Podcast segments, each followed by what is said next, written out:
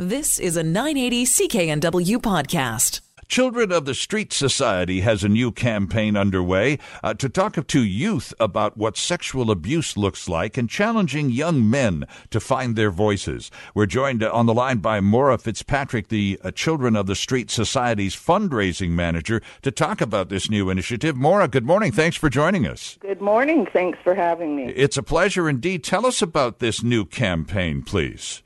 Well, Children of the Street Society has been working since 1995 to prevent sexual exploitation and human trafficking of children and youth. And a big part of how we do that is to raise public awareness about this issue.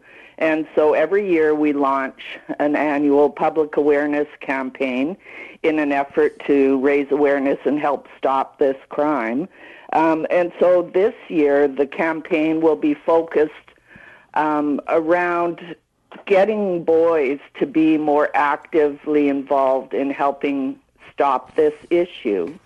Um, uh, we thought about how the demand side of why people are sexually exploiting children and youth, and we really thought we should go about raising, um, educating young boys about what they can do to help stop this issue. And so it's around the idea of locker room talk and getting boys to stand up and be more than a bystander.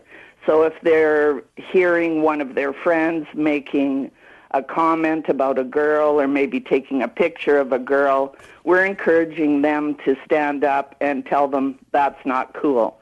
And so um, soon we'll be launching and having a series of posters in bus shelters that show depict a, a scene of perhaps a, a young man taking a picture of a, a, a girl as she walks down the hall.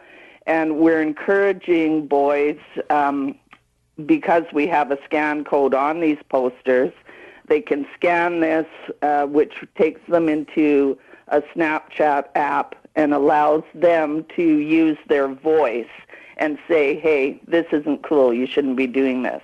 Oh, I see. Okay, so they can do all that at a bus shelter. I was going to ask, uh, in addition to that point of contact, Maura, how do you get to these kids? Well, um, our society every year uh, does prevention workshops all around the province. We see over 25,000 kids through more than 500 workshops.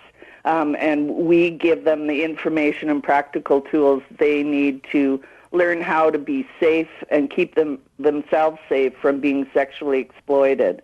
Um, so part of this is, as I said, our annual awareness campaign, where we're encouraging uh, boys to be more than bystanders. Don't get involved in locker room talk, and speak up when they see friends maybe uh, making inappropriate comments about girls in schools um, and so these bus shelter ads are interactive with a scannable code. Mm-hmm. Um, so it uh, allows them to sort of be more active through social media. They can scan these posters. There's a popular app called Snapchat that kids use. Oh, sure. And so this will allow them to uh, you know, be not be a bystander and and say that it's wrong what what they're seeing. Interesting. And another initiative you have underway right now too, Maura, is Predator Watch. Tell us about that one. Well, Predator Watch is the name of our campaign. And so every year we focus on an on a particular issue. Last year it was sexting.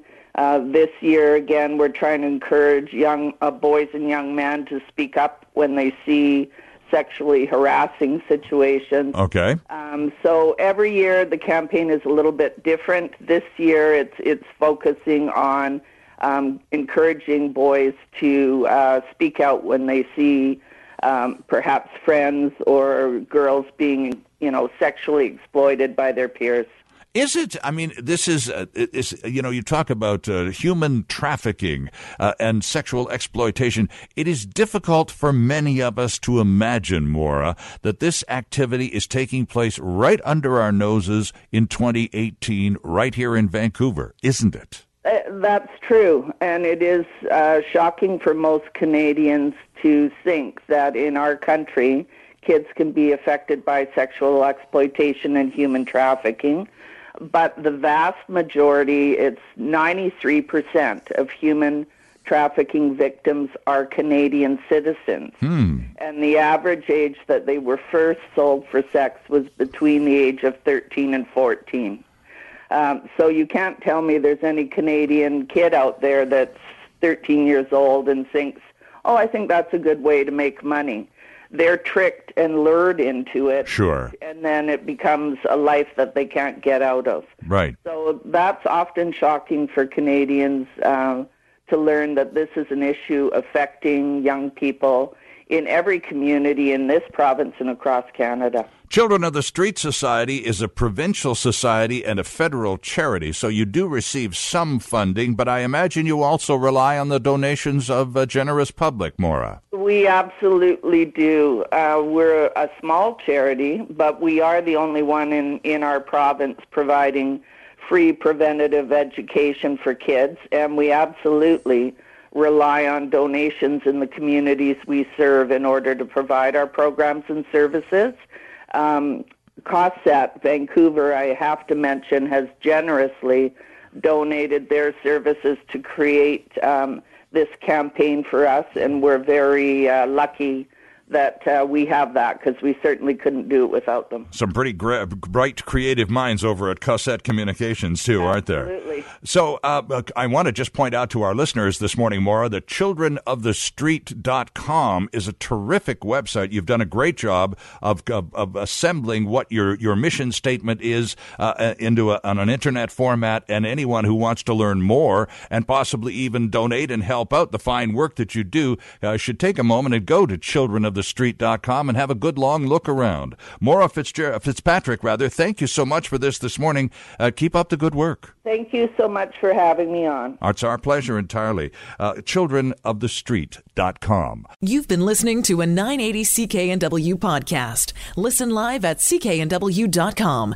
the Radio Player Canada app, TuneIn, Amazon Alexa, HD Radio at 101.1 FM HD2, and on the AM dial 980 CKNW.